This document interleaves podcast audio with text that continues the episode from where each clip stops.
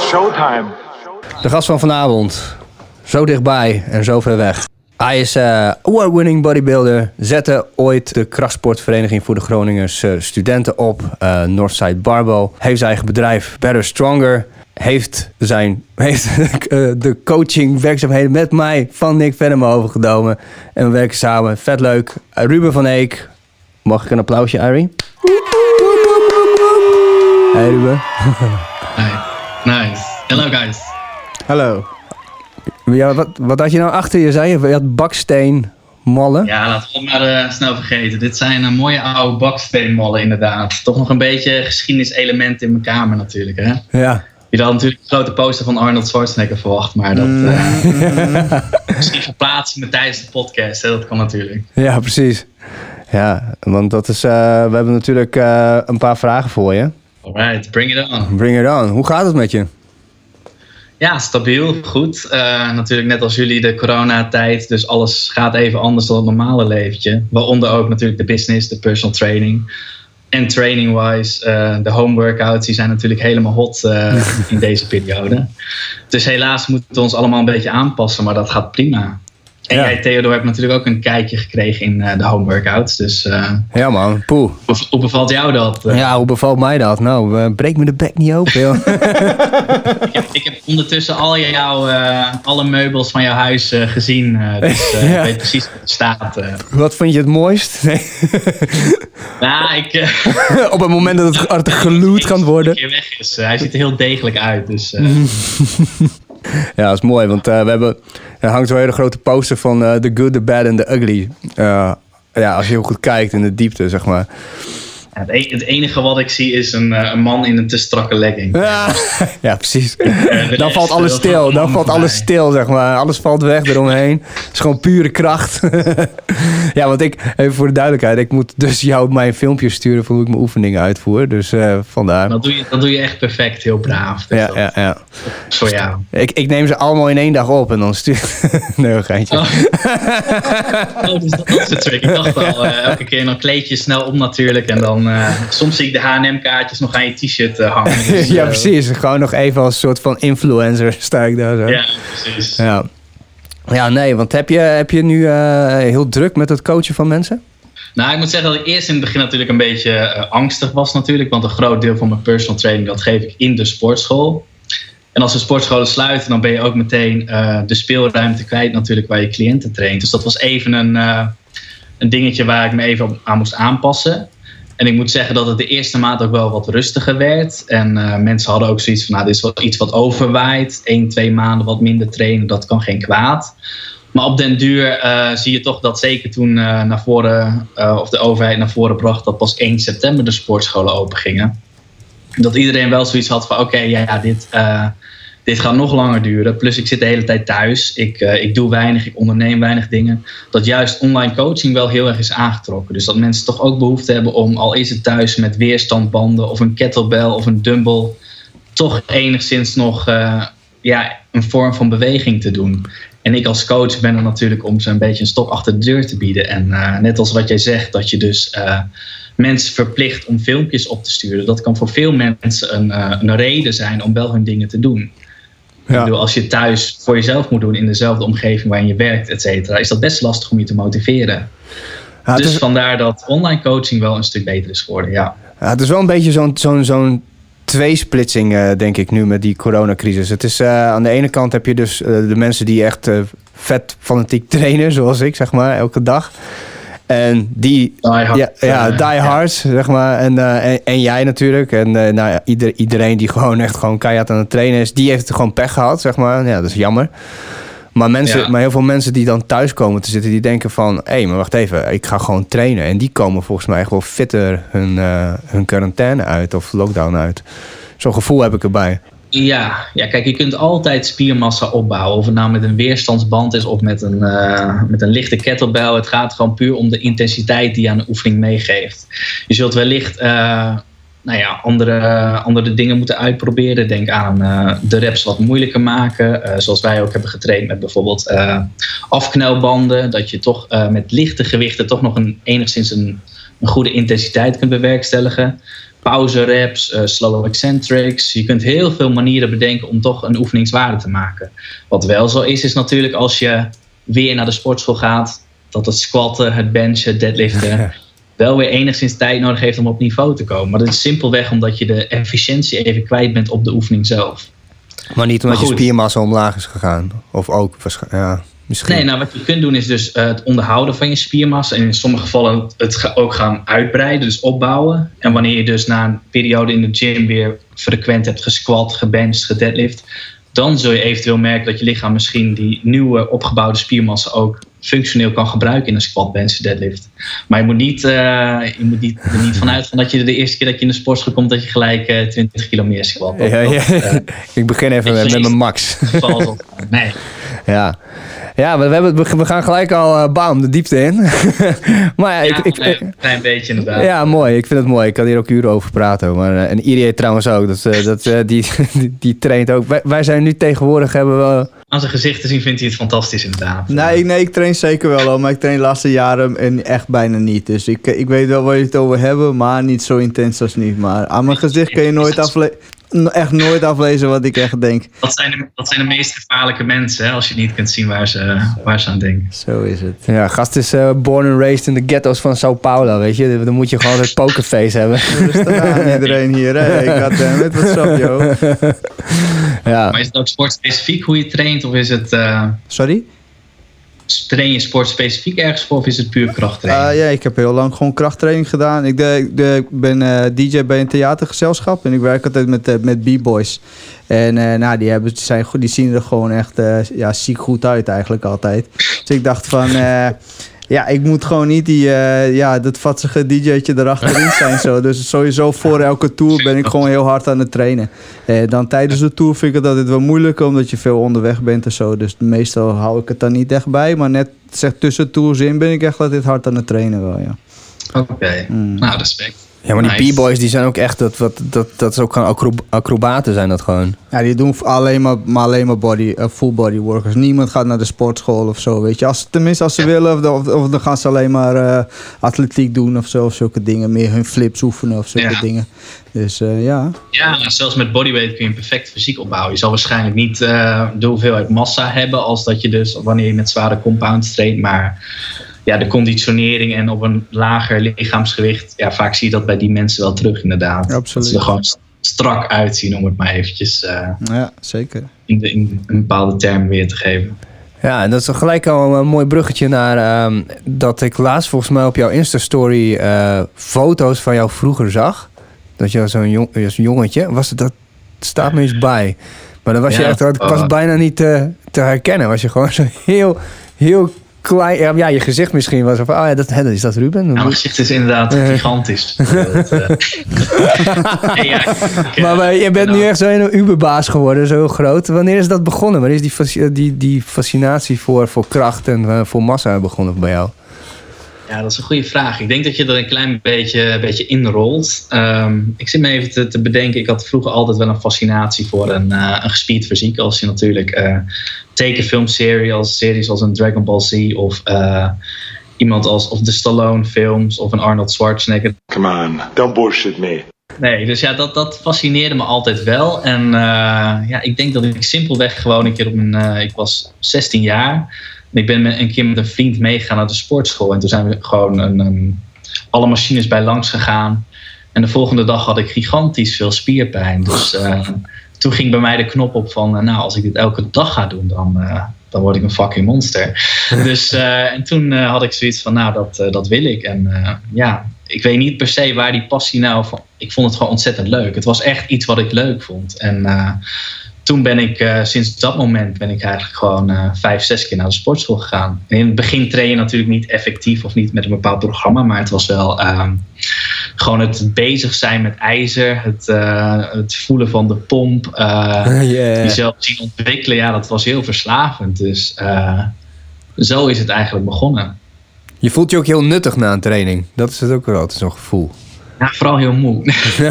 maar ook inderdaad, nee, het, geeft een ontzettend voldaan gevoel. En het is ook heel, heel tastbaar natuurlijk. Als jij, eh, nou, dat zul je met je eigen training wel merken. Als je, nou, bijvoorbeeld na twee, drie weken ineens 10 kilo meer squat. dan heb je gewoon simpelweg het gevoel en ook de data om te laten zien dat je sterker bent geworden. En dat is iets wat, ehm, ja, wat ik bij, bij veel sporten ook wel een beetje miste. Ik, dat, het gevoel dat, dat je stilstaat, weet je wel. En bij ehm, bodybuilding, powerlifting of de krachtsport in het algemeen had ik echt het gevoel van, nou, dit is iets. eh, ik heb alles zelf in de hand, alle factoren, hoe, hoe ik eet, hoe ik train, hoe ik slaap. En ik zag echt mijn lichaam veranderen. Dus ik, ik vond het ontzettend mooi. En ik vond het, eh, ja, ehm, het is lastig om, het, om, om te zeggen waar die passie per se vandaan kwam. Maar ik denk gewoon dat ik erin ben gerold. En dat ik het dus door middel van het uitvoeren van oefeningen, eh, de sport beleven, dat ik het ontzettend leuk begon te, vonden, begon te vinden. Ja, want, want eh, op een gegeven moment, oké, dan ben je bezig, lijkt me. Je bent 16 en dan denk je van, nou, het, is nog pre-internet of misschien nog wel net begin in- internetperiode. Maar ja, je kan niet even Ja, dat is YouTube... twee, twee jaar geleden, Theodor. Dat, Oh, ja, oh shit, man. Ik wist niet dat jij eh, net, net volwassen was. ja. What the fuck, joh. Als die gast 18 was geweest. Dat was zo sick. maar ehm, mentaal 18. Ja. Nee. ja, ja, ik ben ook al eh 11 jaar 25. maar ehm, hoe, eh, hoe, hoe, hoe ging je, ehm, eh, je te werk? Op een gegeven moment denk je van... oké, ik moet misschien wel wat meer structuur hebben. Hoe doen die pros dat? Eh, hoe, hoe, hoe, ga je dan Ja. te werk? Ja, dat is een goede vraag. Eigenlijk, ik denk wat, nou, zoals je net al weergaf, is in die periode was er gewoon heel weinig social media. Dus geen Instagram, weinig YouTube. ja, gewoon weinig informatie voorhanden om, om voor jezelf een idee te krijgen wat er nou precies voor nodig was om sterker en groter te worden. Dus wat je dan doet, is simpelweg naar de grootste gast in de gym gaan. En eh, daarmee gaan communiceren en eh, vragen of hij een schema voor je wil maken. Dus dat is eigenlijk wat ik de eerste twee jaar heb gedaan. Gewoon eh, de grootste gast uitzoeken. Daar enigszins een beetje mee bonden. En ja, op zijn schema's trainen. En tuurlijk is dat, ja, als je erop terugkijkt, is dat veel bro science. Maar wat ik nu ook zie, terugzie en wat je ook heel veel vaak in wetenschappelijke studies terugziet, is dat heel veel bro science ook vaak gewoon bevestigd wordt in de wetenschap dat het eh, ja, ook gewoon een praktisch nut heeft. Dus eh, hoe mensen jarenlang trainen, hoe mensen op die manier groter worden, vaak zit daar een grote kern van waarheid achter natuurlijk. Noem eens Dus iets wat, is, eh, eh, wat, wat, wat, wat vaak een beetje als bro science wordt, wordt gezien. Voor de mensen die er luisteren denken, hè, waar heeft hij het nou over? Ehm, ja, nou ja, om bijvoorbeeld nou, iets wat er recentelijk wel enigszins in wetenschappelijke li- literatuur is bevestigd, is bijvoorbeeld een mind-muscle connectie. Vroeger was het, eh, nou ja, eh, je, je verplaatst een gewicht van A naar B, je gebruikt die spieren sowieso. Maar het is wel degelijk bewezen dat wanneer je denkt aan een spier, als je die aan het trainen bent, dat die spiergroep ook daadwerkelijk beter gaat groeien. En dat je ook een betere focus hebt op die spier. Dus dat is wel een dingetje wat eh, vroeger afgedaan werd als bro science, maar tegenwoordig in de literatuur ook wordt bevestigd. En, en bijvoorbeeld het vodka drinken voor, voor je wedstrijd? Ja, dat, eh, dat is nog steeds een dagelijkse routine van mij. nee, maar dat. eh, ja, kijk, ik ben zoiets eh, om, om, het, om het breder te trekken. je totaal aantal calorieën is altijd leidend. Dus als jij heel graag whisky drinkt, be my guest. Het zal je waarschijnlijk niet de meest efficiënte resultaten geven op lange termijn. Maar je kan ermee wegkomen als je hard traint. En, eh, Nee, maar dat zeggen ze toch? Dat je voor je, voor je bodybuild wedstrijd... dat je dan s'avonds dan, eh weet ik veel, een paar glazen vodka moet drinken... omdat het dan dehydreert of zo? Of, eh, Ja, Ik maar weet- dat is wat anders wat je net zei. Net zei je voor een training. Maar inderdaad, voor een bodybuilding wedstrijd, wat mensen vroeger deden. En wellicht nog steeds. Het is volgens mij tegenwoordig verboden om backstage bij een bodybuilding wedstrijd eh, alcoholische eh, dingen te con- consumeren. Maar wat ze vroeger deden was inderdaad dat je eh, alcohol en iets van zwarte koffie tot je nam. En wat dat voor effect heeft op het lichaam is simpelweg een, een uitdroging. Dus wat je wil op een podium is dat je natuurlijk met zo min mogelijk vocht daar staat, zodat je spieren er echt uitknallen. En nou ja, door het consumeren van alcohol, wat, wat licht vocht onttrekt, wat je allemaal wel weet na een zware stapavond, is dat je enigszins uitgedroogd wakker wordt. Nou, dat effect willen ze dus inderdaad eh, ook creëren op het bodybuilding podium. Maar goed, dat is eh, heden ten dag is dat verboden. Dus eh, ja, ja, ja, precies. Ja, ik, ik, ik, ik, zag laatst een docu van... Ronnie Coleman, The King. Heb je die gezien The op King. Netflix?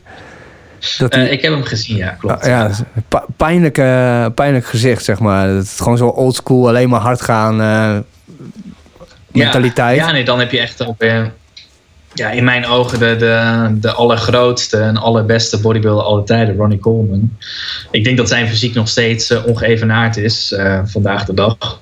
Maar goed, dat zijn inderdaad. eh, ja, nou ja, als je nu in de film dan ziet wat, wat voor tol het heeft geëist, dat hij eh, kruipend letterlijk door zijn huis heen moet en eh, weer moet leren lopen, omdat hij eh, door het zware squatten, eh, volgens mij zijn er al eh, zijn beide heupen al vervangen en weet ik veel wat Ja. er nog meer allemaal aan de hand is. Maar goed, aan de andere kant, hij zegt zelf dat het hem waard was. En, ja, en om op zo'n level te komen, moet je inderdaad opofferingen, opofferingen doen. En dat heeft hij gedaan. Ja, wat zegt hij? Volgens mij ze vragen hem ook zoiets van... ja, eh, wat, eh, waar heb je spijt van? En dan zegt hij zo van... Ja, dat ik die... Ik weet niet meer welke 300 Ja, pound... of zo, er was een bepaald gewicht inderdaad wat hij aan het squatten was. En eh, Dat hij die niet op die dag had hij bij één of twee reps gelaten volgens mij. En hij, stiekem was hij altijd nieuwsgierig wat er echt in had gezeten. Ja, precies. Ja, dat is echt zo... dat, ja, bizar. Sikke ja. baas. ja, maar ja, goed. Ja, het eh, fenomenaal. Zowel powerlifting als bodybuilding, de gewichten. Ik kan het altijd waarderen als bodybuilders ook gewoon sterk zijn. Dus eh, Ronnie Coleman die eh, volgens mij 800 pounds voor twee reps deadlift, wat neerkomt op eh, 365 kilo. Ja, dat is iets wat je niet veel bodybuilders ziet doen. Nee, nee. Nou, jij, is, jij bijna. Als je dat kan combineren. Wat zeg je? Jij bijna. Ja. ik, eh, nee, mijn allerbeste deadlift is eh 322,5. Maar dat, eh, ik, ik vermoed dat er in sommige periodes wel iets meer in heeft gezeten. Maar ja, net als een Ronnie Coleman vind ik het prachtig om ook gewoon ontzettend sterk te zijn en een goed fysiek te hebben. Want, daar, want wa- waar, waar begint het dan mee, zeg maar? Oké, je gaat naar de gym, je gaat, je gaat dan al die apparaten bij langs. Wat komt er Ja. als eerste? Komt dan de smaak van ik wil sterker worden eerst? Dat je denkt van ah, ik moet sterker worden? Of komt meer zo van hé, hey, maar nee, ik wil eigenlijk gespierder worden? Wat, wat, wat, wat, wat is bij jou jouw trigger geweest, zeg maar? bedrijf. Ehm, ik denk allereerst toch wel eh, het fysiek. Want ik, was, ik begon echt als een ontzettend mager jongetje van, eh, ik was denk ik 55 kilo of nog niet eens. Ik weet nog dat je een intakeformulier had bij de sportschool en dat ik 55 kilo eh, invulde, maar dat ik eh, heel goed wist dat ik eh, dat niet was. maar ik schaamde me er gewoon voor. En ik had altijd wel een long sleeve shirt aan, et cetera, omdat ik gewoon, nou ik denk, toch wel een beetje onzeker was over mijn dunne verschijning. Dus het was niet per se een beweegreden dat ik wilde om dat ik groter wilde worden, maar het was wel mooi meegenomen. Dus ik ben denk ik begonnen met trainen om er gewoon breder uit te zien. Maar naarmate ik aan het trainen was, merkte ik eigenlijk dat ik eh, al die tijd gewoon veel te veel, veel te weinig at. Maar de potentie er wel was, want ik groeide wel ontzettend snel in de sportschool. En de reden dat ik met powerlifting eerst in zee ben gegaan, was simpelweg omdat ik eh, veel sterker werd dan, eh, dan mijn vriendjes destijds. Dus op een gegeven moment had ik zoiets van, nou oké, misschien moet ik wat wedstrijden gaan doen. En ik kwam ook met jongens in contact die eh powerlifting wedstrijden deden. Dus dan rol je daar een beetje in. En in het begin moest ik echt helemaal niets van bodybuilding weten. Ik had echt een afschuw tegen bodybuilding. Ik had zoiets van eh, ingeolied eh, met een poseerslip op het podium staan. Dat, dat is niets voor mij. Dat is, ik vond het een beetje niks tegen homo's, maar destijds homoseksueel. Dat ik dacht, ik vind het Als too much. als een klein jongetje, dan, dan heb je dat natuurlijk heel snel zo van Ja, gechargeerd. precies. Dat je denkt, nou ja, eh, en wat je ook in de krachtsport vaak wel ziet, dat, dat, dat ja, wie, wie staat er in een sting op het podium? Dat er toch in het begin toch wel, eh, zeker om de strongman, powerlifters, toch met enigszins een beetje de Dan op, op bodybuilding werd neergekeken. Hm. Ja, en later pas, in een later stadium, ehm, ja, dat was, dat een keer in de zomer. Ik had al eh, veel powerliftingwedstrijden gedaan. Ik was, eh, was wat beter op mijn eten aan het letten. En ik merkte dat ik wat eh, lichaamsvet verloor. En dat ik er gewoon, nou ja, dan worden je spieren wat beter zichtbaar. Dus het toont allemaal wat mooier. En dat iemand in de sportschool een keer zei van, nou waarom doe je niet een keer mee aan een bodybuilding wedstrijd? En in het begin had ik zoiets van, nou dat, dat is niets voor mij. En een vriend van me zei, nou kom op, dan doen we dat. Dan doe ik ook mee. En eh, toen ben ik zo'n prep gestart. En eh, toen ging ik pas respect krijgen voor de bodybuilders. wat, eh, wat er wel niet moet gebeuren, ook nou ja, voedingsgewijs. Ik bedoel, powerlifting, vaak is het toch eten totdat je niet meer eet alles wat los en vast zit. En zo groot en zo sterk mogelijk.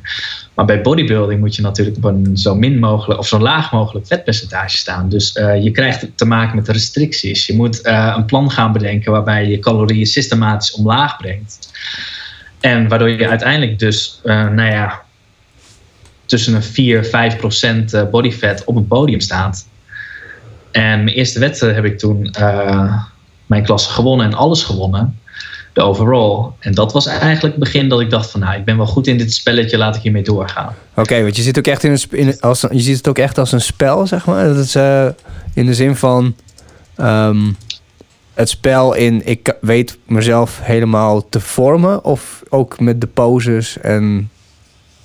Ja, nou, dat komt bij bodybuilding gewoon. Uh, het is heel allround. Uh, je hebt natuurlijk het aspect trainen, waar waar powerlifters ontzettend efficiënt mee bezig zijn met programmering, structuur. Dat mis ik bij heel veel bodybuilders.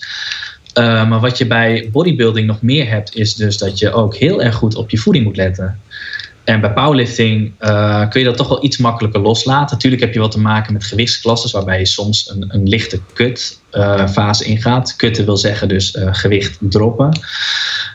Maar het is niet zo extreem als bij bodybuilding, waarbij je dus heel erg goed moet opletten wat je eet en de hoeveelheid die je eet. Want anders kom je niet op, op zo'n laag vetpercentage.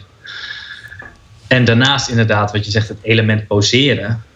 Dat is iets wat, wat ik ook onderschat had. Want je kunt een heel mooi fysiek hebben, maar als jij niet kan poseren, dan komt het niet tot uiting. Dus wat met een iets minder fysiek, maar met met goede posing skills kom je vaak verder dan als je een ontzettend goed fysiek hebt, maar je weet niet hoe je dat moet presenteren op een podium. Ja, dus al die facetten samen, dat maakt bodybuilding zo compleet. En daar heb ik ook wel een beetje mijn, mijn liefde voor bodybuilding in gevonden. Wanneer was dat? Hoe oud was je toen? Uh, mijn allereerste wedstrijd, dat was in uh, 2014 moeten even terug in, ja, dan, dan weten jullie mijn leeftijd natuurlijk. Dat hou ik liever geheim. Maar uh, nee, dat, was je 12, uh, toch? dus 25 jaar was 25, ja. oké, okay, cool. En daarvoor had je al heel veel powerlift-wedstrijden gedraaid? Ja, ik, heb, uh, ik ben twee keer Nederlands kampioen powerlifting geweest. Sick. Uh, dus ik heb nog gewoon wat regionale wedstrijden gedaan. En heel veel Um, ja, lokale meets, uh, vriendschappelijke meets in, in de sportschool. In Groningen ook veel. Dus ja. Nou, it dus makes sense. Nou, it makes sense waarom je Northside Barbell hebt opgericht ook, denk ik. Ja, ja. ja dat is een ander puntje natuurlijk waar we over kunnen gaan praten. Ja, ja nee, maar, ik wil, maar ik wil wel verder. Nee, ik was wel gewoon verder benieuwd voordat we het daarover gaan hebben over hoe je van, van uh, uh, dat, dat powerliften, dat is natuurlijk best wel verslavend ook. merk ik zelf ook wel. Dat je dan de hele tijd denkt van, ah, ik kan, kan, nog, kan nog net wel meer. Oké, ik moet nog net even beter uitrusten. En denk dat dit er nog wel in zit. Um, ja. Hoe, uh, is het, is het, was het, of is het heel makkelijk om, om heel veel wedstrijden te doen? Is er, is er, zijn er, zijn er verenigingen voor? Of hoe, hoe, moet ik, hoe moet ik me dat voorstellen als iemand dit nou luistert en, of kijkt en denkt van... oh ja, dat klinkt wel goed. Waar kan ik me aanmelden, zeg maar? Wat, hoe, ga, hoe ben jij begonnen? Ja, nou destijds toen ik begonnen ben, was, was het hele powerlifting spel heel anders dan nu. Uh, wat je nu ziet is, uh, je hebt allereerst een onderscheid in raw powerlifting. Dat wil zeggen uh, dat je dus gewoon lift in je singlet zonder gebruik te maken van een, een een pak waarmee je meer kunt liften. Dat heet equipped lifting. En in mijn, mijn tijd was raw powerlifting eigenlijk heel klein. Dus je had twee verenigingen, de NPB, Nederlandse Powerliftingbond, wat nu de grootste vereniging is. En je had Powerlifting Holland, wat nu tegenwoordig, nou ja, het, het, bestaat nog wel, maar het is heel kleinschalig qua qua leden. En in die periode was juist Powerlifting Holland wat meer vooruitstrevend. Dus toen heb ik daar mijn wedstrijden gedaan. En dat was ook enigszins omdat het daar heel laagdrempelig was. Je kon gewoon simpelweg in je, in je korte broek en in je t-shirt kon je gaan liften. Je hoefde geen pakje aan, je hoefde niks aan. En ja, ik en wat vrienden waren eigenlijk de enigen die daar uh, zonder equipment aan het liften waren. en om terug te komen op jouw vraag, is dus dat uh, de Nederlandse Powerliftingbond vandaag de dag de grootste is. En wat je kan doen is simpelweg ze opzoeken op Google. Je kan je inschrijven, je kan lid worden. Je kan inderdaad lid worden bij een, bij een vereniging zoals Noordzijde Barbel of een andere vereniging waar je voor, voor uit wil komen. Of je kan gewoon algemeen lid worden en deelnemen aan wedstrijden. En wat je dan doet, is dat je jaarlijks een contributie betaalt. En uh, ja, je begint dus gewoon bij een beginnersmeet. Er zijn bepaalde wedstrijden waar je geen uh, entree-vereisten voor nodig hebt. En dan kun je inderdaad stappen maken als je beter wordt. En dan kun je denken aan eventueel op langere termijn meedoen aan een Nederlands kampioenschap. Ah ja, vet. Hoe was dat voor jou om dat, om dat te doen, Nederlands kampioenschappen? Nou ja, zoals ik al in mijn periode was het heel, heel laagdrempelig. Niet dat, dat, uh, dat mijn krachtlevels uh, heel laag waren, maar uh, ik stond daar soms wel met nog, nog drie mensen. Dus het, was, het viel op zich wel mee. Het was, de sport was sowieso heel klein. ik kan me nog herinneren, voorheen toen ik bij de ACLO trainde, dat er stond één squat track. Maar ik was de enige die aan het squatten was. het, was gewoon, het was niet zo groot. En hetzelfde als wat je nu ziet, een uh, totale opleving bij powerlifting onder de vrouwen. Ja, ja, ja. In die periode was uh, geen enkele vrouw die uh, krachtsport beoefende. Wellicht een aantal, maar het was, was zo kleinschalig. Dat is echt niet te vergelijken met wat, wat we nu zien in de sportscholen. Ja. Dus uh, zowel de sport, powerlifting als uh, mensen die het recreatief uh, beoefenen, dat was zo minimaal aanwezig dat dat gewoon niet te vergelijken is. Maar alsnog was het natuurlijk super vet om te kunnen zeggen dat je Nederlands kampioen bent in iets. Ja. Dus, ja. ja. Ah, sowieso man. Als ik, als ik kijk naar, naar de twee wedstrijden die ik, die ik gedraaid heb, ik zit gewoon, omdat het, het, het begint met de laagste gewichten natuurlijk en dan gaat het omhoog. Ik zit altijd in de eerste groep tussen de vrouwen, zeg maar. Die zijn gewoon vrouwen die dan evenveel of misschien wel net iets meer tillen dan ik. Dat is echt, ja. dat is echt super sick. Dat, uh, en jij, ja, tra maar... jij traint echt een, uh, een, een beest gewoon uit. Waar, waar woont ze? Utrecht? Nou, die, die, die, die, oh, uh, ik heb, nee, Eindhoven. Je bedoelt, Eindhoven. waarschijnlijk doe je op Esme Dijers. Ja, precies. Ja, zij. Ja. Nee, dat zijn echt inderdaad. Uh, maar goed, ook in Groningen. Ik bedoel, uh, we kennen allebei een Iris Scholte bijvoorbeeld. Ja, dat zeker. Zijn, ja. Dat zijn echt, uh, ja, dat, dat, dat menig man moet heel hard werken om dezelfde gewichten te verplaatsen. Dus, maar vrouwen hebben, hebben in, in, ja, in theorie ook gewoon bijna evenveel progressie of uh, potentie om net zo, om sterk, uh, sterk te worden als een man. Het is, uh, het is gewoon puur ja, de, de trainingsduur die ze erin stoppen. En dat zie je dus ook terug in het powerlifting. Dat heel veel vrouwen, zeker relatief gezien, gewoon ontzettend sterk zijn. En vroeger werd het, werd het echt gezien als een mannensport. Maar goed, dat is natuurlijk vandaag de dag compleet anders nu. fysiek zo belangrijk is. En powerlifting een heel goed middel is om je fysiek te verbeteren. Dat veel vrouwen dat gaan uitoefenen. Ja, ja ik, vind het, ik vind het wel zeker. Het is ook wel grappig om te zien dat... Uh, voor mijn gevoel vroeger het, het veel meer was van ja, powerliften, dat is, dat, dat, dat, dat is gewoon van een bepaalde klasse mensen doen dat, zeg maar. Dus gewoon van. Uh, uh, dat doe je niet als hoog, hoogopgeleide, dan doe je er meer een waterpolo of weet ik veel, uh, rugby. Tennis inderdaad. Ja, ja, ja. ja en, uh, en nu, als ik, als ik kijk naar, naar powerliften, dat is gewoon de studenten. Ze zijn, ze zijn echt super goed bezig, zeg maar. Die zitten heel hoog. Ja, ja ik denk vooral wat, wat de sport zo populair maakt, is ook maar de flexibiliteit die het met zich meebrengt. Ik bedoel, je bent vaak bij, bij, uh, bij groepsporten gebonden aan tijden. En powerlifting plan je natuurlijk in je eigen tijd in. Dus uh, wanneer het jou beter uitkomt om in de ochtend te trainen of in de middag of in de avond, daar ben je compleet vrij in. En een ander aspect is natuurlijk wat we hiervoor al besproken, is uh, nou, dat het dus gewoon heel tastbaar is. Je, je ziet heel makkelijk progressie. En wanneer mensen progressie zien, dan gaan ze het leuk vinden, in wat voor sport dan ook. Ja. Ja, en, en je vergeet ook dat er een stukje conditie uh, bij zit. Want als je gewoon uh, dikke setjes gaat lopen draaien met, uh, met zware gewichten, deadliften en squatten, dan ben je echt helemaal doorweekt. ja. Ja, het is echt, het is ook heel functioneel voor welke sport dan ook. Ik zou, of je beter wil worden in voetballen of in, in schaatsen of in tennis. Ik zou iedereen een barbell squat aanraden, een, een, een deadlift. Dat zijn gewoon zulke complete oefeningen die, je, je gewoon een full body workout geven. En waarbij je ook eh, de kracht die je daarmee opbouwt eh, kan vertalen naar welke sport dan ook die je beoefent. En eh, nou, nou dat bruggetje te slaan waar we over hadden. van, Oké, jij ging studeren en toen op een gegeven moment dacht je van... Oké, er is maar één squat rack in de aklo, dat moet anders. Ja, dat, dat klopt. Ja. Ik moet ook heel eerlijk zeggen van de reden eigenlijk om Noordzijde Barbel op te richten was ook een klein beetje ik voel me aankomen. egoce- egocentrisch inderdaad. Omdat eh, niet alleen voor anderen, maar ook voor mezelf ik een betere plek wilde creëren waar ik kon trainen. Dus wat je dan doet is dat je veel gaat lobbyen en proberen om eh, naar de enigszins verouderde apparatuur die er stond eh, te vernieuwen. Platformen te bouwen, eh squat racken neer te zetten.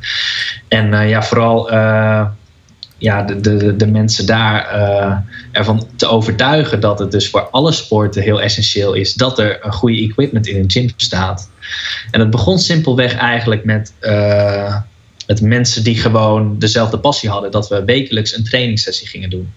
En op een gegeven moment groeide dat uit eh, dat we zoiets hadden van misschien moeten we hier iets mee doen. En toen was er ehm, een vriend van mij zei van nou laten we een sportvereniging oprichten. En toen zijn we daarmee eigenlijk gestart. Ah ja. Dus het idee is eigenlijk gewoon eh, geboren doordat er zoveel animo was eh, voor iets extra's. Want wat er gebeurde was, je kwam bij de ACLO binnen.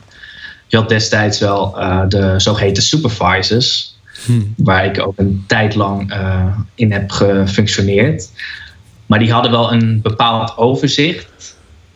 Maar je kreeg geen schema of je kreeg geen richtlijnen. Dus voor de, Had je- Marlon, voor de liep je er ook nog sportdesigners- Marlon?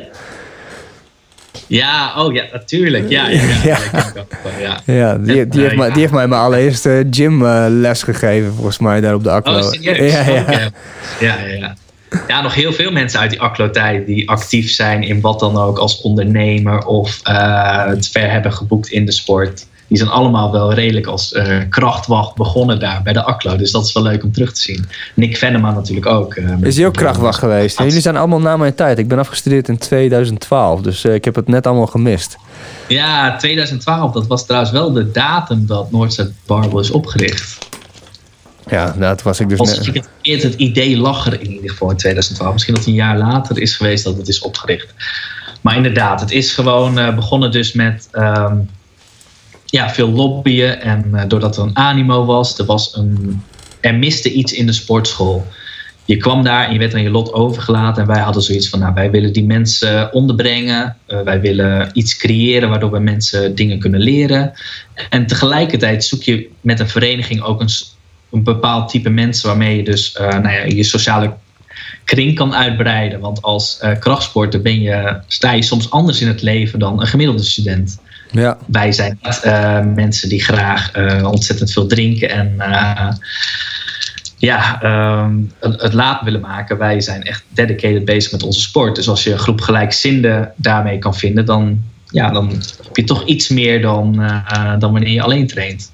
Ja, cool. Dat is ook echt heel, ja, het is ook heel tof. Irie, zou jij, eh, als je nu ging studeren, zou je bij zoiets gaan? Als ik ging studeren. Ah, nee, maar ik zou misschien nu wel gaan, zeg maar. Want het enige wat ik mis naar eh, sportschool gaan. Is eh, geen, geen einddoel, zeg maar. Dus als je het niet zelf bijhoudt, dan Ja. gebeurt er niks.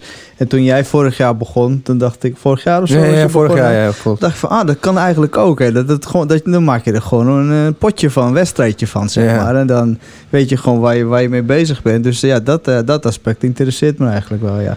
Maar tijdens het studeren, ik weet niet, maar ik was wel gewoon, eh, ja, party lifestyle. ja, je bent ook, je bent ook scratch DJ. ik ben dus- gewoon, eh, nee, maar kijk, ja, ja, nou ja, nee, nee, ik denk het niet. ja, maar we kunnen, kun, je, kun je als buitenstaande lid worden van Northside Barbel? Volgens mij niet, hè? Je moet student zijn, je moet toch? student zijn. Je moet student zijn, klopt, ja. Ah. Godverdomme, snel inschrijven voor een van de klein Ik kan wel dispensatielid worden. Misschien kan ik een goed woordje voor je doen. Ja, precies. Nee, ik, kan me niet, ik, ik schrijf me wel voor een van de avondopleiding, weet ik veel, makelaardij of zo. Ja, precies. Oh, maar oké, maar als je af, af, bent, gest, eh, af bent gestudeerd dan, dan houdt het gewoon op. Zeg, oké, doei. Ja, dan, dan sluit de poort zich inderdaad. Het is een studentenvereniging, dus je moet. eh, de voorwaarde is dat je student bent. En aan de ene kant is dat ook goed natuurlijk. Hè? Dat, je, dat je toch een telkens een stroom hebt van nieuwe studenten in plaats van mensen die daar ontzettend lang blijven zitten. Ja, ja. Maar voor sommige mensen wordt er wel een uitzondering gemaakt die eh, nou tegen soms wat vrijwilligers, eh, vrijwillige activiteiten, als ze daarmee meewerken, dat, dat ze een, een dispensatiekaart kunnen krijgen. Of mensen die al heel lang lid zijn voor de vereniging of dingen hebben gedaan voor de vereniging, dan valt altijd wat te regelen. Mhm. Maar hebben jullie ook een soort van doorstroom eh, eh, ja, weg, zeg maar? Dat je mensen kunt wijzen van... oké, als je dit door wil blijven gaan... ga dan het liefst naar die vereniging of de, ja, ik weet ik veel. Ergens dat ze ermee verder kunnen, zeg maar.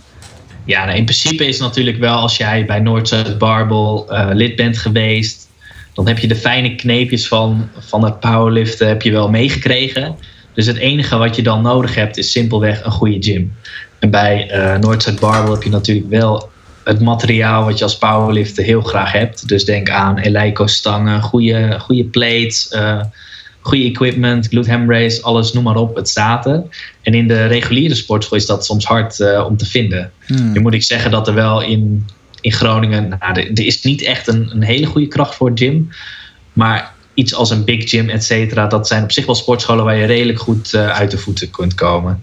En verder zou ik inderdaad adviseren van, nou, heb je, wil je het helemaal uit handen geven, dus de coaching, dan kun je bijvoorbeeld net als Theodor een coach nemen die, jou, eh, die voor jou dingen programmeert. En eh, ja, Better Stronger schijnt echt super goed te zijn. better strong, ja, dat, dat, eh, the place to be. Dat is echt... eh, Dan word je en beter en sterker. ja, je moet oppassen dat je, dat je shirtjes niet te klein worden, Theodor. Ik, eh, Ja, ja, dus, eh, je ziet het, hè? ah, dat was trouwens wel grappig, Irie. Ik stuurde dus Ruben... eh, ik dacht van, ja, misschien moet ik eens een keertje even, even een tu- tussenstand van mijn fysiek sturen. Dus stuurde ik hem wat foto's. Het eerste wat hij zegt is van... misschien moeten we volgende keer even wat op de poses eh, gaan oefenen.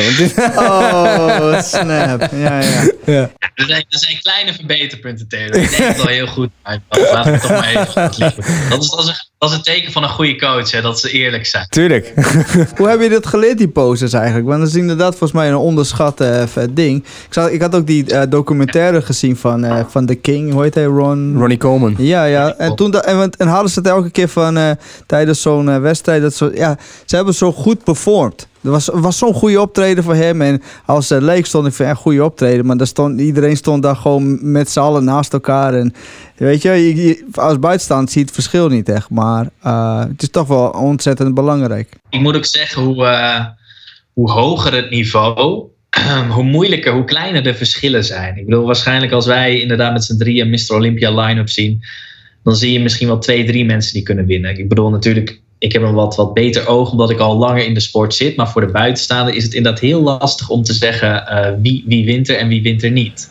Waar de jury in principe naar kijkt, dat zijn simpelweg dingen als proporties. Dus je moet in balans zijn. Je kan niet eh, ontzettend grote benen hebben en hele kleine armen.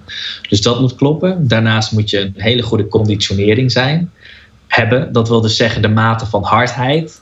Dus je moet eh, op een heel laag vetpercentage zijn. En dan ten derde komt eh, simpelweg aan de orde van nou, wie heeft de meeste massa. En op basis daarvan inderdaad eh, ja, wordt de winnaar bepaald.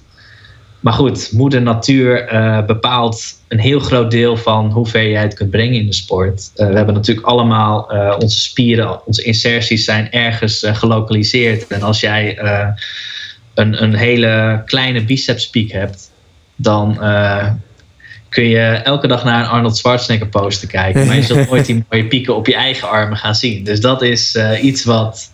Je kan groter worden, je kan beter worden, maar uiteindelijk. Genetica is een hele grote, speelt een hele grote rol in waar je uiteindelijk kan komen. Ja, want eh, ja, de- niet iedereen is eh, de Austrian Oak. Nee, en, dat, en dat is maar goed ook natuurlijk. Hè. Het was heel saai geweest als iedereen er zo uit kon zien. Maar om nog even terug te komen op het punt van poseren. Ik heb dat eh, eigenlijk ik heb voor mijn eerste wedstrijd een coach genomen. En ik moet zeggen, qua training en voeding ben ik heel eigenwijs. Dus ik heb dat eigenlijk ja, grotendeels eh, zelf gedaan. Omdat ik eh, nou ja, het idee had van nou, ik weet er zoveel vanaf, ik kan het beter. Ik weet, ik weet, ik ken mijn lichaam, dus ik weet hoe ik moet trainen, ik weet hoe ik moet eten. Maar iets waar mijn coach me destijds ontzettend mee heeft geholpen, is poseren. En dat was wel iets waar ik heel veel baat bij heb gehad. Dus ehm, ja, het is, het is net als fietsen. Je moet het heel vaak doen. En als iemand je de juiste cues geeft, dan kun je eh, met een side chest of een front double bicep, als je die goed hit, dan kun je veel groter ogen dan wanneer je die slecht uitvoert. Hmm. Dus ja, ik zou zeggen, hoe, hoe kun je dat oefenen? Ja, je kunt natuurlijk YouTube-filmpjes kijken, maar het, is, het, het allerfijnste is als gewoon iemand naast je staat en zegt waar je op moet letten en eh, dat gewoon heel vaak doen. Ja, je ziet ook het begin van Pumping Iron. Dan zie je voor, eh, Arnie met, eh, hoe heet die, die kleine? Frank Colombo. Ja, precies. Frankie Colombo. Zit ze zit ze een beetje bij zo'n balletschool. Zo van eh, up and down. Ja, en- en het is inderdaad, dat, wordt, dat vind ik wel een aspect van eh, het hedendaagse bodybuilding. Dat dus eh, de manier waarop ze poseren soms heel statisch is en dat daar heel weinig aandacht aan wordt besteed. De, de focus heeft zich meer verlegd op het alsmaar groter worden. En dat komt bodybuilding niet altijd eh, ten positieve uit. Dat is ook een van de redenen waarom ze tegenwoordig iets als classic fysiek in het leven hebben geroepen. En dat is natuurlijk heel mooi dat je eh, aan een bepaald, bepaalde lichaamslengte bent gelimiteerd aan een bepaald gewicht, waardoor je niet eh, ontzettend groot kan worden. En veel meer de focus moet leggen op, op, op de klassieke look, eh, een mooi esthetisch fysiek bouwen. En daarnaast ook jezelf presenteren. Dus een goede posing uitvoeren op, op het podium. Dat vind ik heel belangrijk. En dat is tegenwoordig soms, ja, dan, dan zie je dat niet echt terug. Dat Ja. is echt een onderschat element, ja.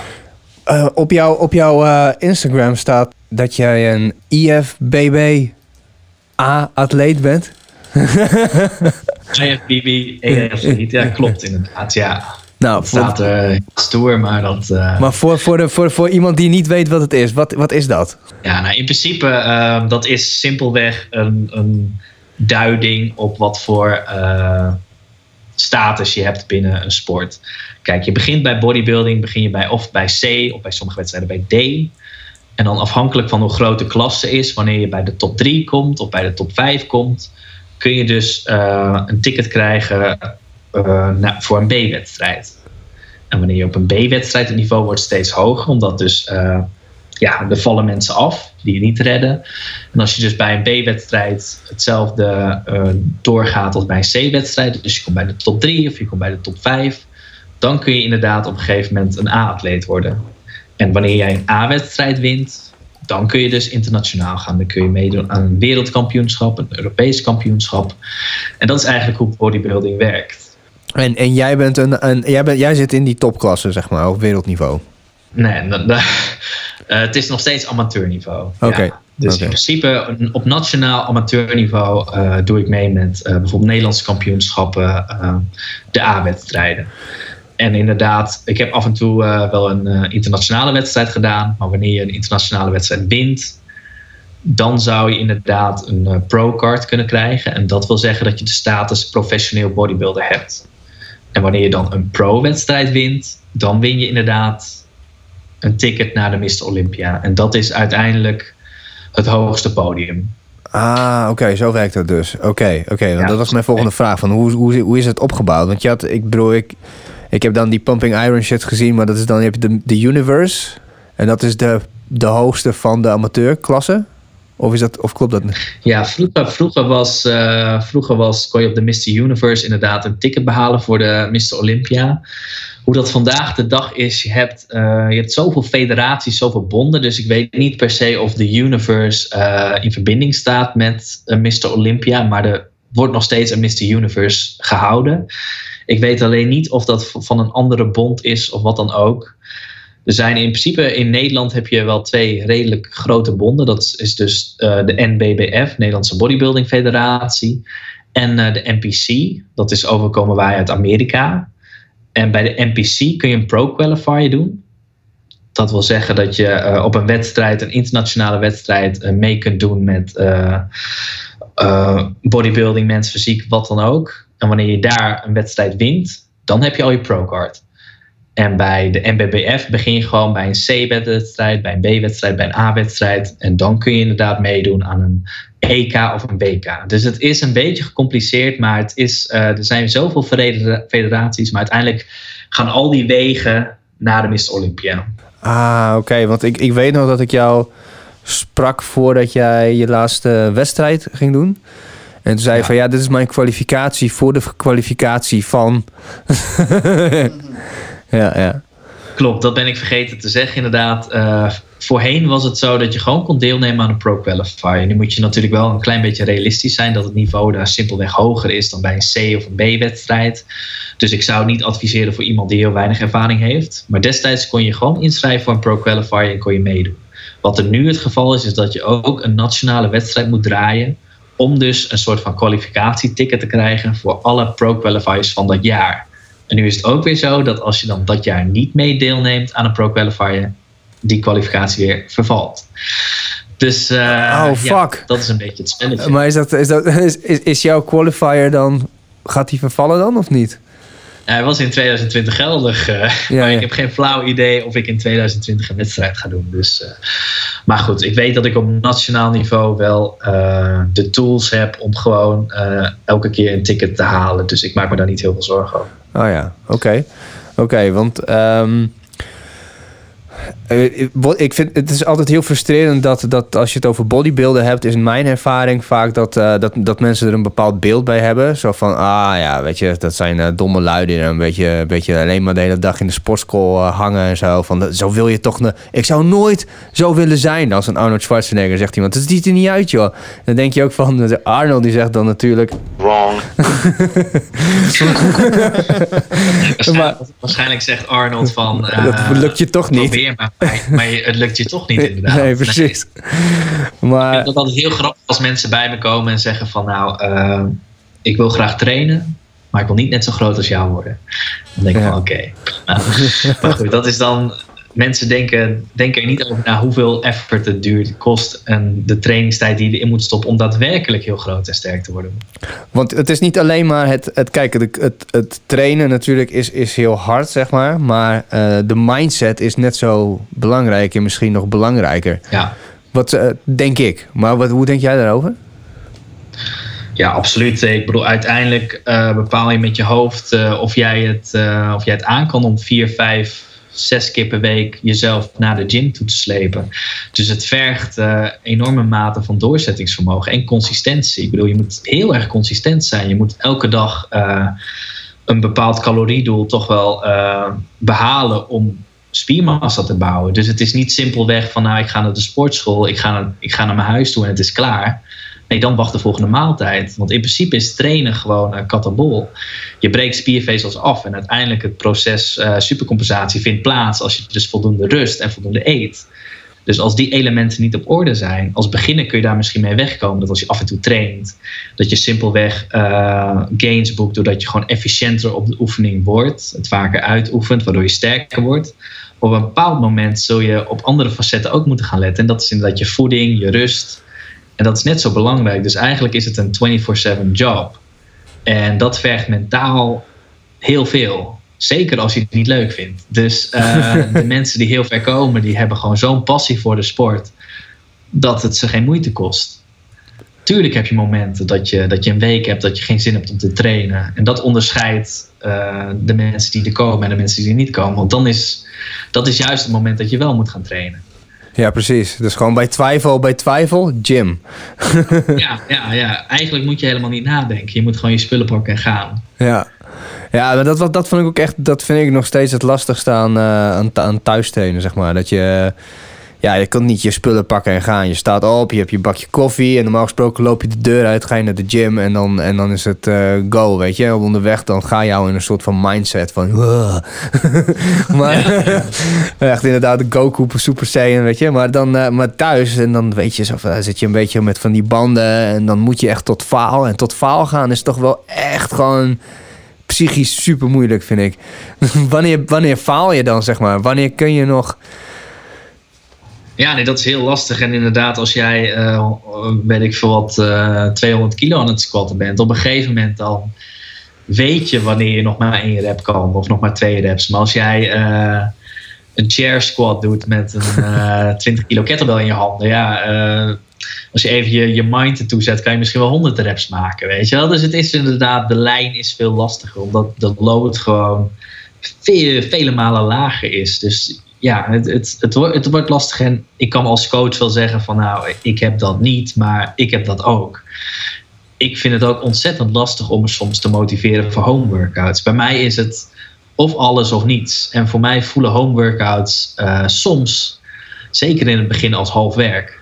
Ja. Later ging ik het steeds meer waarderen. Maar ik vond het in, in het begin ontzettend lastig. Waardoor ik ook zoiets had van, nou weet je, ik neem wel even een soort van lichte break. Ik doe af en toe mijn push-ups, mijn, uh, mijn pull-ups en uh, netjes mijn curls. maar uh, ik, ik, zit, ik zit de coronaperiode wel even uit totdat de gyms weer open gaan. Ja, maar goed, we allemaal weten dat dat niet zomaar overgaat. Zul je toch je moeten aanpassen en zul je die home workouts toch meer moeten gaan waarderen. Ik zit nu in zo'n in zo'n um appgroep met uh, drie broers en ik. En dat heet uh, Swole is the Goal. we zitten al... Ja, al ja, precies. En volgens mij is dat ook... Uh, was dat het plaatje, zeg maar. Is, Swole is the Goal. nee, wat was het? Ja, ik moet het opzoeken, maar het is... the gain, gain is the game of zo. Nou, zoiets. Maakt niet uit.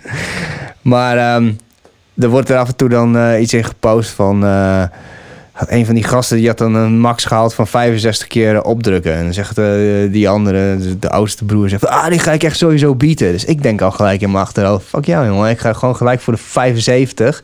En ik ben er gewoon iedere, iedere dag gewoon niks zeggen. En dan gewoon alleen maar een filmpje posten. Ja.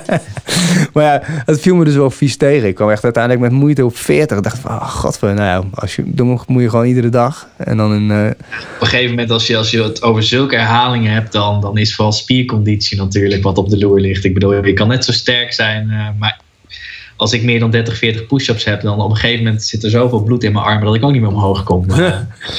dus dat is inderdaad een skill die je heel lang moet oefenen, wil je, dat, uh, wil je in die getallen kunnen komen. Want je hebt van die uh, schema's, heb ik vroeger ook tijdens mijn studietijd gedaan, dat je 100 push-ups kan doen. Maar dat was zo'n sick schema dat je begon eerst een beetje nou, haalbaar allemaal.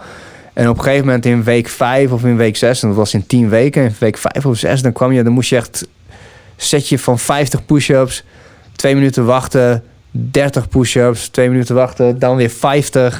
Hij kon dat echt niet aan, joh. Dat is echt helemaal kapot.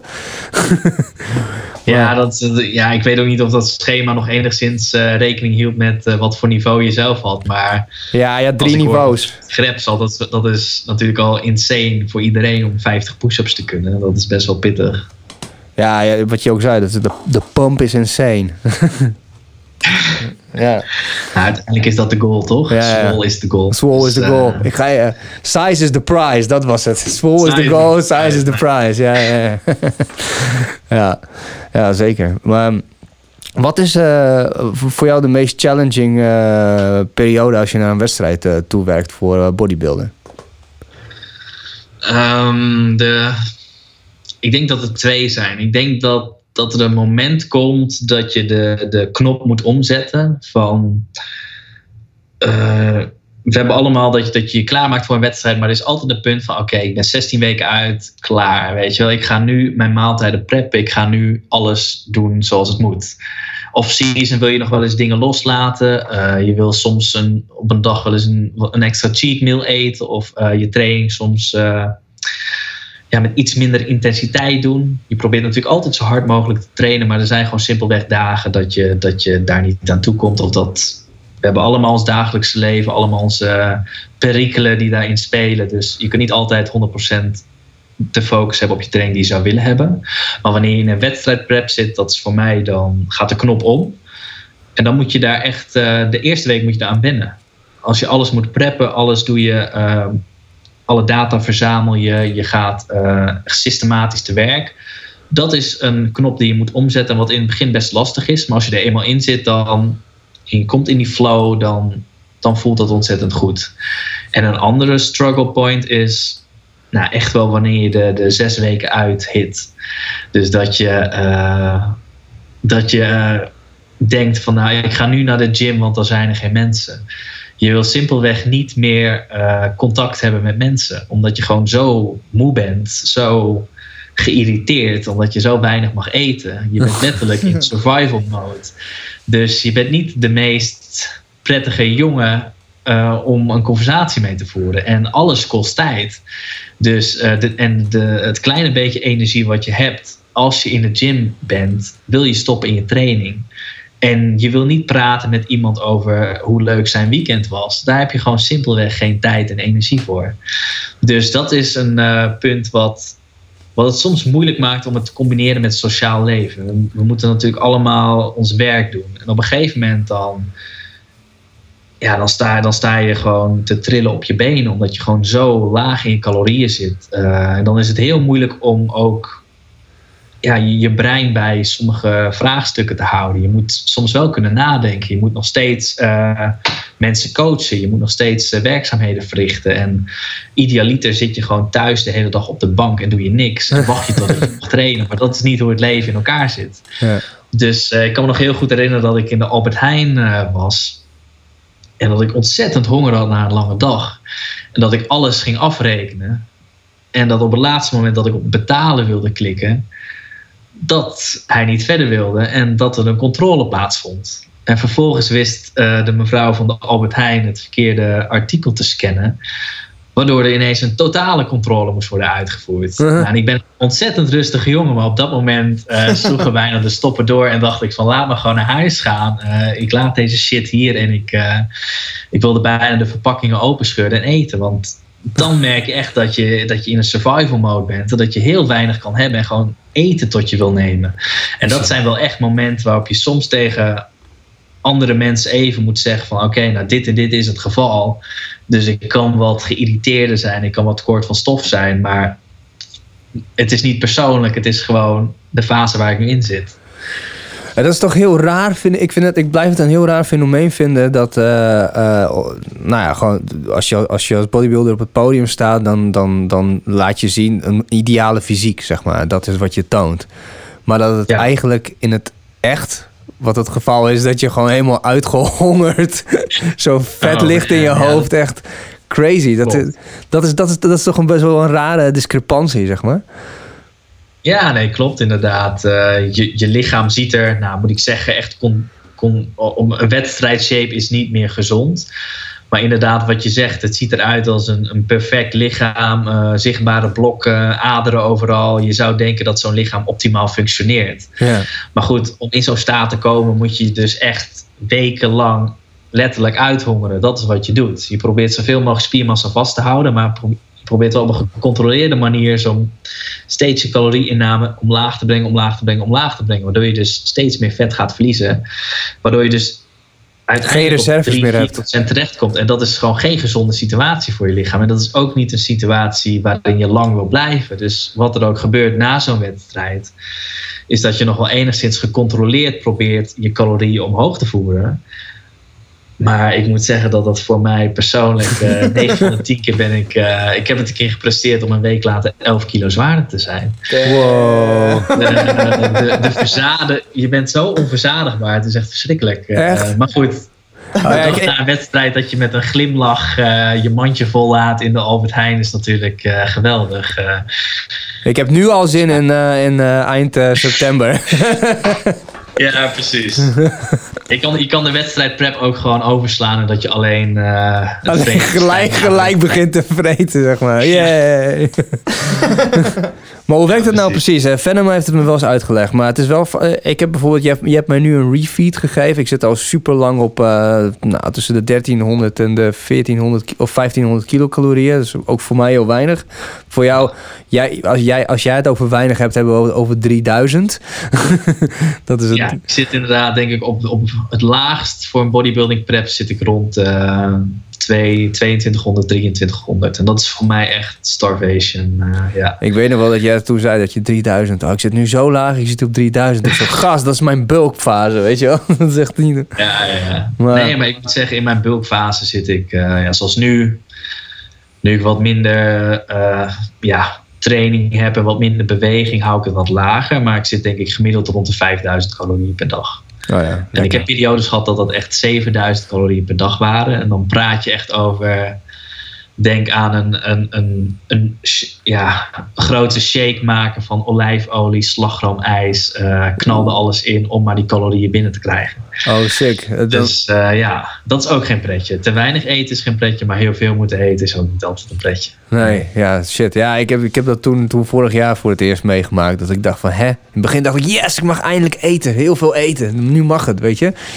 En dan begin je en dan is het echt zo van, kut, ik moet nog 500 erbij. Hoe dan? Weet je? En dan ga je... Ja, het heel goed inderdaad zorgen dat je dus om de zoveel uur iets consumeert. Dan zit je aan het einde van de dag met, ja fuck, ik moet nog 2000 calorieën. En dan moet je gekke dingen gaan doen om dat binnen te krijgen, inderdaad. Ja, ik weet nog, op een gegeven moment zat ik echt op eh, anderhalve kilo ribeye. En dan nog te, één zo'n bak met eh, Griekse yoghurt of zo. Weet je wel? Dat je dat... nou goed. Maar wat mensen vaak doen is ook dat, dat wat je ziet is dat er nog steeds voor producten wordt gekozen als magere kwark of alles zo lean mogelijk, zo min mogelijk vet. Maar ik heb zoiets van, nou, als je, als je aan het bulken bent, knal er een liter volle melk in. Eet, consumeer een bak volle kwark. eh, eet je eieren met dooier. eh, eet inderdaad zoveel mogelijk volle vle- vleesproducten. Gewoon alles. En ja, dan kom je, al, dan kom je heel makkelijk op 3.000, 4.000 calorieën. Voor veel mensen lijkt het onmogelijk. Maar ja, als je elke dag brood met kipfilet eet en een bakje magere kwark, ja, dan, dan wordt het heel lastig inderdaad. Ja. En hoe doe je dat met je studie dan? Als jij dan gewoon aan het studeren bent en je moet al die shit... Ben, kom je dan eh, in de UB aan met allemaal... eh, met een rugzak vol met Tupperware? Of? Uh, nou, ik moet zeggen dat in mijn studentenperiode dat ik meer op zoek was naar kilo's op mijn bench dan naar European credits uh, bij de Hanse Hogeschool. Maar, uh, dus, maar goed, ik heb mijn tijden in de bibliotheek ook wel gekend inderdaad. En inderdaad, wat je dan doet is simpelweg een uh, Tupperware bakje meenemen met eten. Maar goed, ik was ook wel iemand die gewoon een zakje cashewnoten bij me had, een, een bak volle melk. Uh, het moet ook gewoon easy zijn. Ik, ik heb geen zin om, om vier, vijf maaltijden te kouwen. Dus ik maak het mezelf ook niet. Uh, ik leg mezelf geen restricties op van nou, ik moet uh, elke dag zes maaltijden kip en rijst eten, want dat werkt gewoon niet. Nou ja, ja precies. Er zijn, er zijn simpelweg geen superieure voedingsmiddelen. Ja, ik, vind het wel, ik vond het wel. Ik heb heel lang getijboxd en ik en moest je natuurlijk ook altijd gewoon op gewicht zijn. En het was al, onze trainer liet ons ook wel redelijk veel uh, aan, de, aan de lichte kant zijn. Want ja, dan, uh, hoe lichter je bent, hoe, hoe, hoe uh, minder hard je valt, zei hij ook altijd. Alright, nou, dat is, daar heeft hij een punt inderdaad. Ja, dus op een gegeven moment zat ik echt op 68 kilo. En ja, jij, jij weet mijn gewicht nu, dus ik, ik, ik, ik vocht op 68 kilo. Ja. ja, en ik dacht van, hé, ik, ik train zoveel conditie. Hoe kan het dat ik, uh, dat, ik, uh, dat ik zo slap ben? Maar ja, nu weet ik dat. Gewoon zero muscle. ja, nou ja, kijk, en jij bent ook al iemand die, uh, nou net wat je zegt, die zit op 1500 calorieën. Dat is natuurlijk best wel weinig.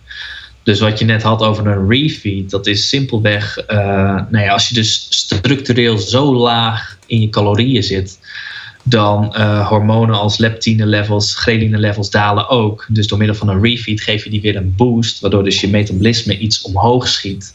En waardoor je dus, nou wellicht ben je een dag later iets zwaarder, maar die dagen daarna zul je weer lichtjes omlaag gaan. Je kan niet structureel heel laag gaan zitten in je calorieën, dat is gewoon inefficiënt. Ja. Dus soms heb je een boost nodig in calorieën. Nou, voor jou dan een refeed, waarvan ik zei van nou eet bijvoorbeeld uh, 300, 400 calorieën extra na je training.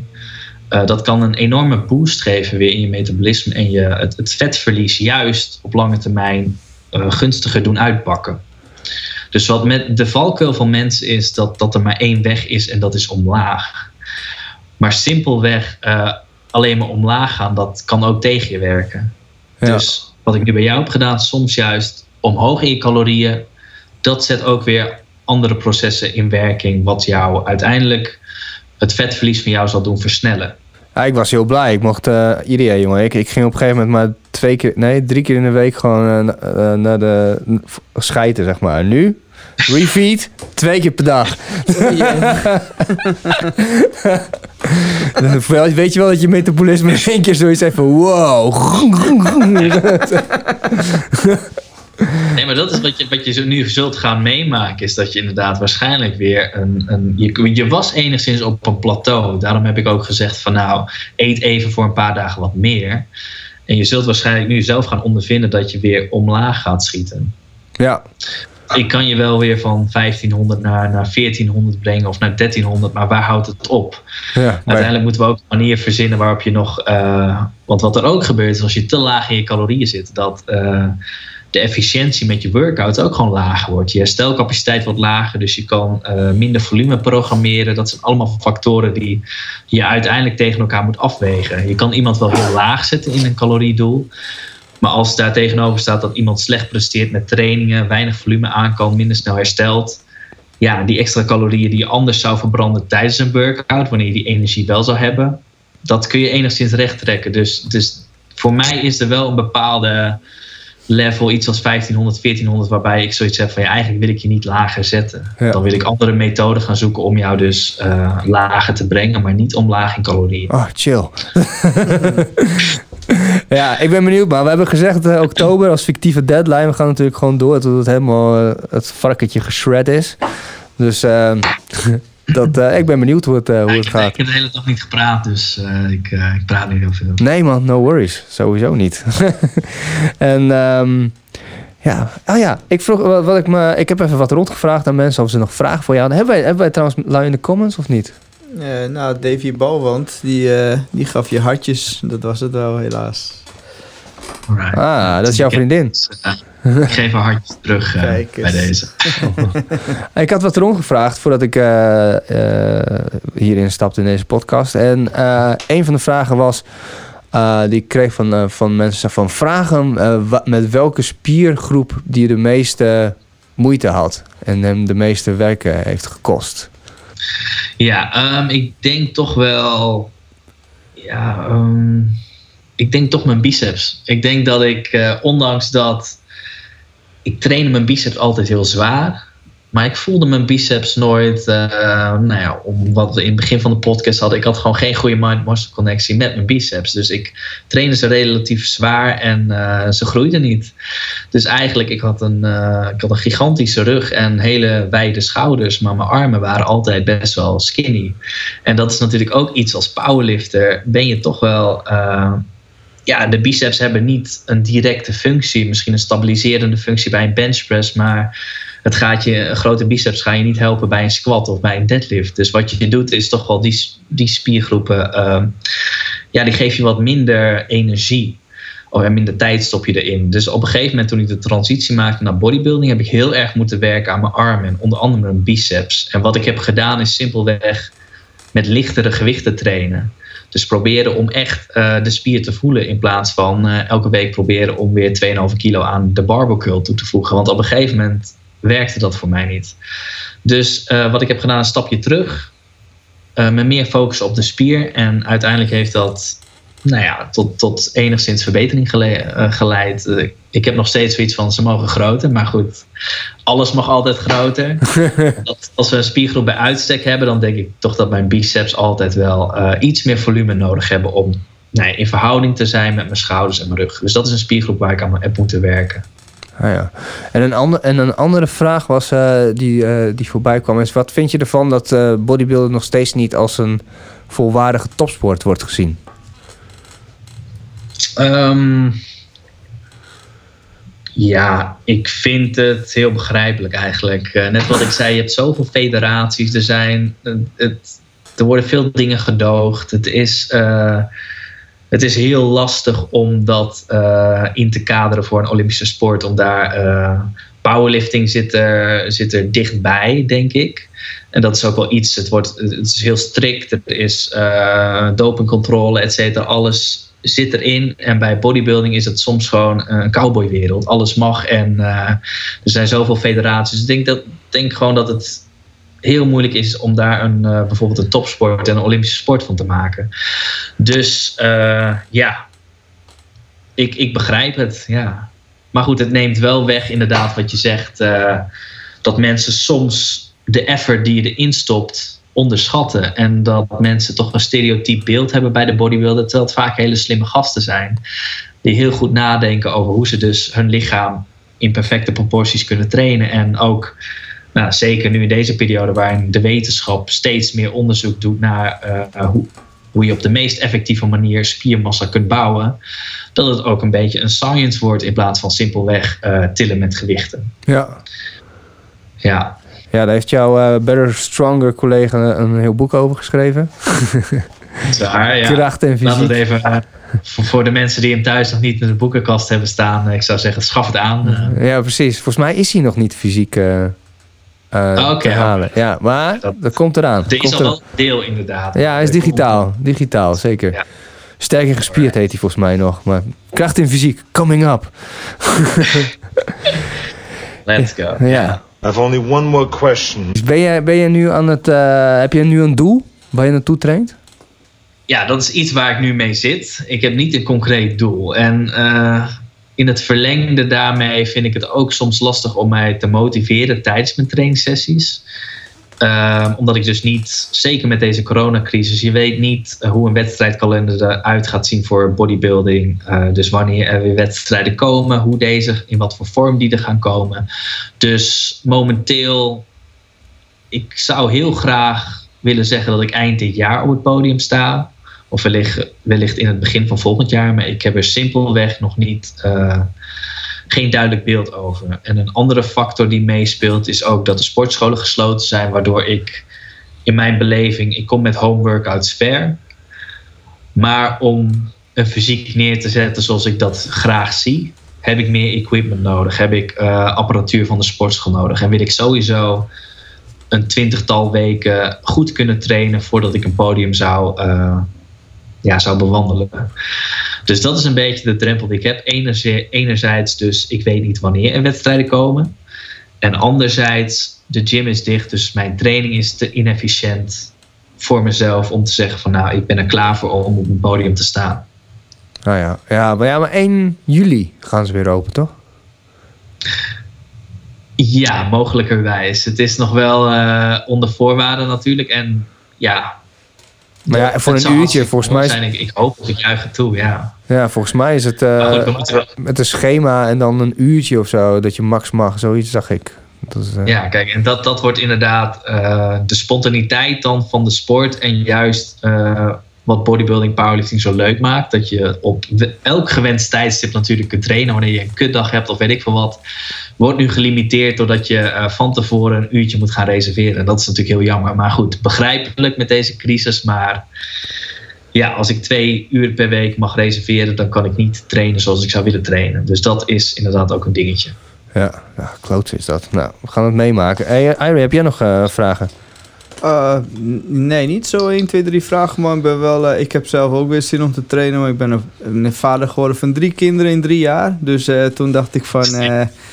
ja, dan is de tijd echt, je wil gewoon gaan slapen. Je hebt echt geen tijd meer om te trainen. En dat merk ik ook aan mijn lichaam en alles, weet je wel. Dus ik was net voor corona weer een beetje aan het trainen begonnen. Ook basketballen en vechtsport.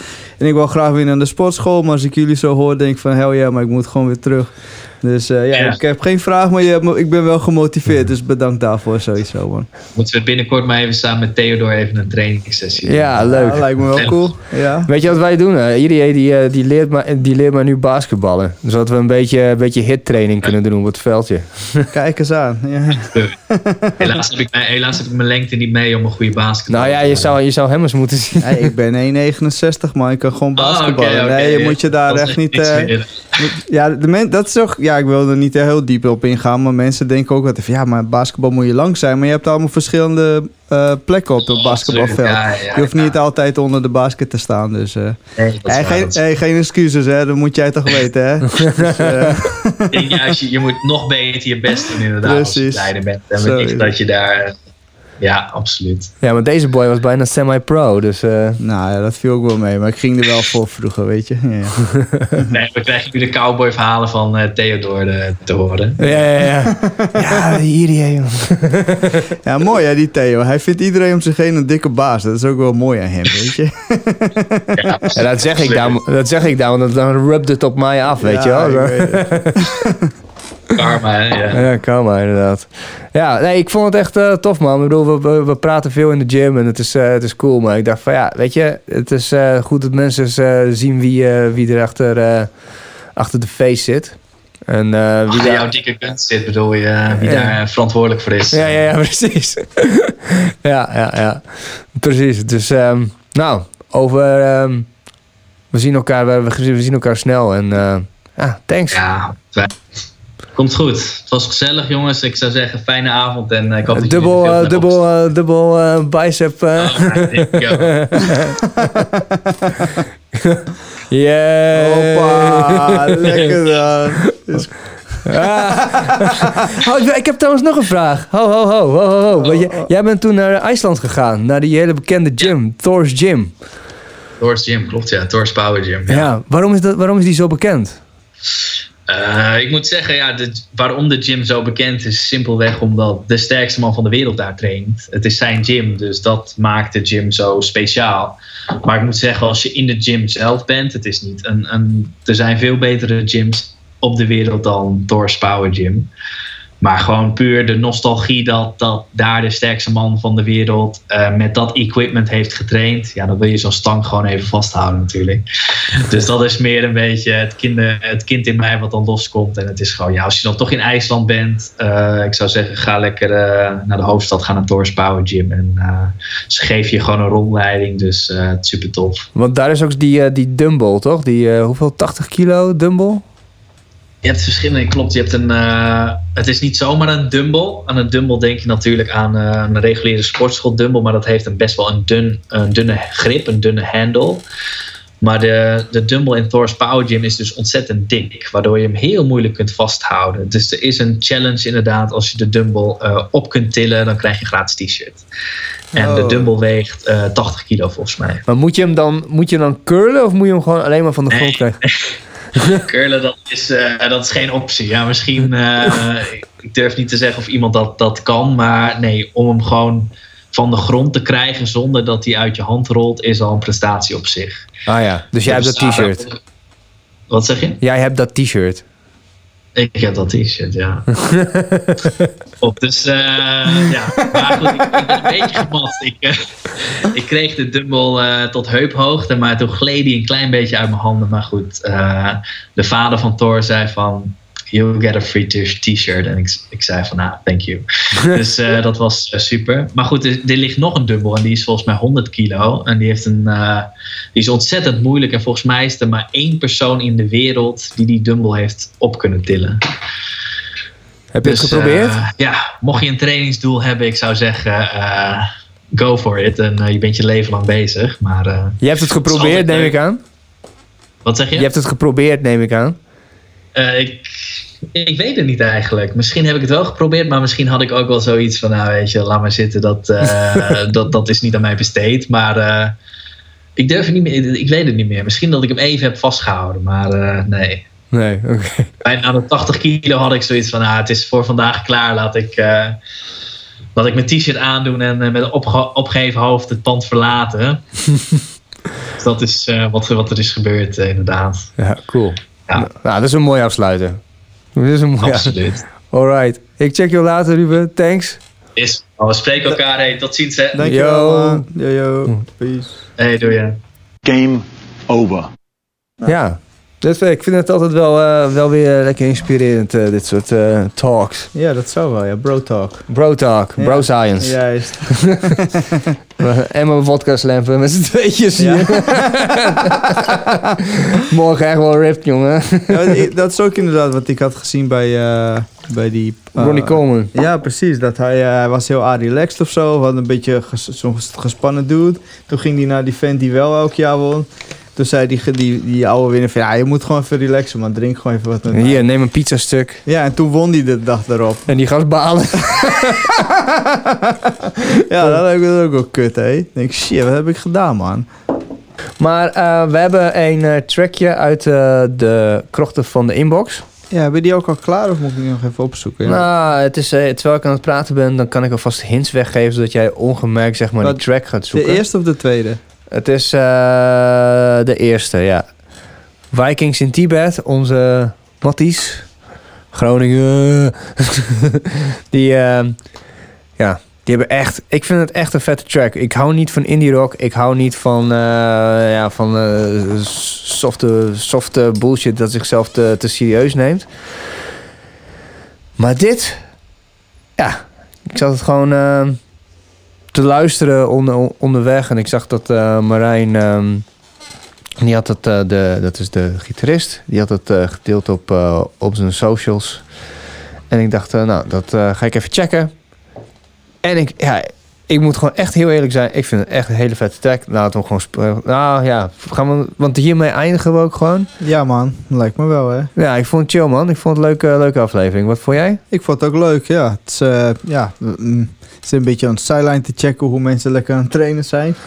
en eh, ik dacht, god damn man, het is ook echt heel fijn hè, Um, trainen. Ja, maar morgen, morgen we, we hebben, we hebben nu die goal, jongen. Wij gaan nu gewoon vet basketballen. Ja, hè. maar basketbal is één ding, weet je. Maar net wat hij zegt, van als je gaat trainen en je voelt die pomp en je bent groter aan het worden en je Ja. voelt al die shit, dat is toch heel wat anders dan, eh, ja, dan jou gewoon afmaken daar eh, in man. Tuurlijk. Je kan, eh, als, je, als je gewoon Theo afgeslag wil zien, dat is, kan je elke, elke maandag, dinsdag en donderdag op beginnen om 8 over 8 in eh, Vinkhuizen. Ja, precies. Dus, eh, we sturen wel een locatie. Ja, stuur de locatie, kunnen jullie massaal eh, komen kijken hoe dat dan gaat. Het is echt een prachtig gezicht. Ja, dus de eerste maand dan, dan kun je gewoon inderdaad kijken hoe ik afgeslagen word. En daarna zie je hoe je ziet de tables turning. Ja. Uh-huh. Nou, ik ben dan ook, dan, Turntablism, weet ik je? ben dan ook een maand aan het trainen. Dat moet je dan niet vergeten ook, hè.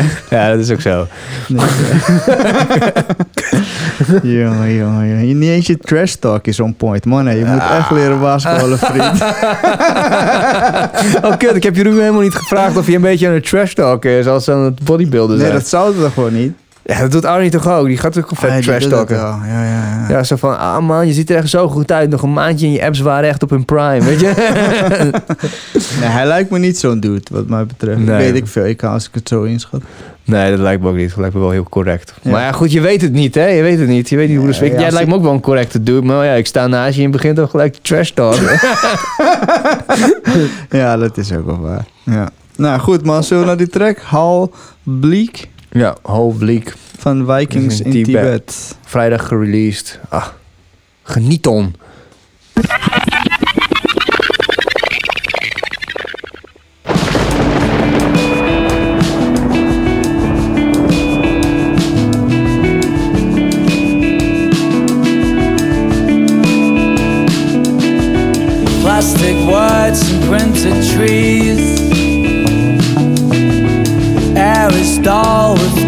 Beliefs. Phony smiles and painted cheeks. Dreams are far, we half asleep. We all bleed for nature's best. In the truth as we. We all dress ourselves in fur. We all turn too late.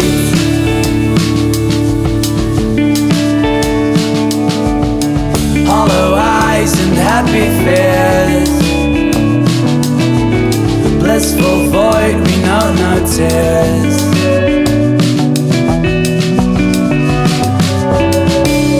hungry flies and tasty lies. Love's on hold for gold we strive. Feed on bluish milk.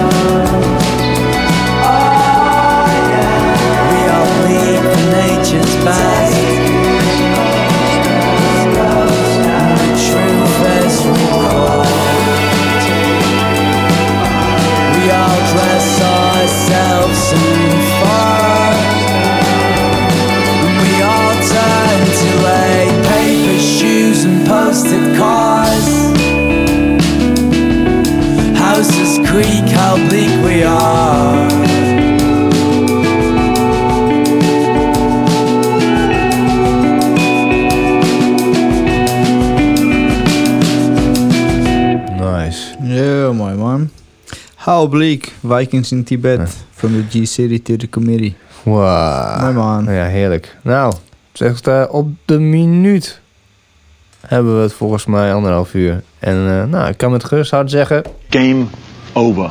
Hallo. Later. Hoi. Oh ja, volgende week Hammer Ridderbos van Town of Saints en Electropoesie. Lekker man. Ja, zin Ah, aan. dat zijn die gekke lui. Dat zijn die gekke lui, ja. Goed uitrusten jongens. Want er komt echt weer wat er binnen, hé. Ja, hij vroeg of, of, of uh, Harmer Ridderbos eh, moest komen of de Ridderbaas. Ik zei van, nou ja, jullie mogen allebei wel komen. Hij zei, Ja. ik zou kijken welk deel van mijn brein het meest actief is op dat Ja. moment. Goed man. Tot volgende week. Eh, Yo. bedankt voor het kijken en luisteren. Holla voor Dalle. I'll be back. Hasta la vista, baby.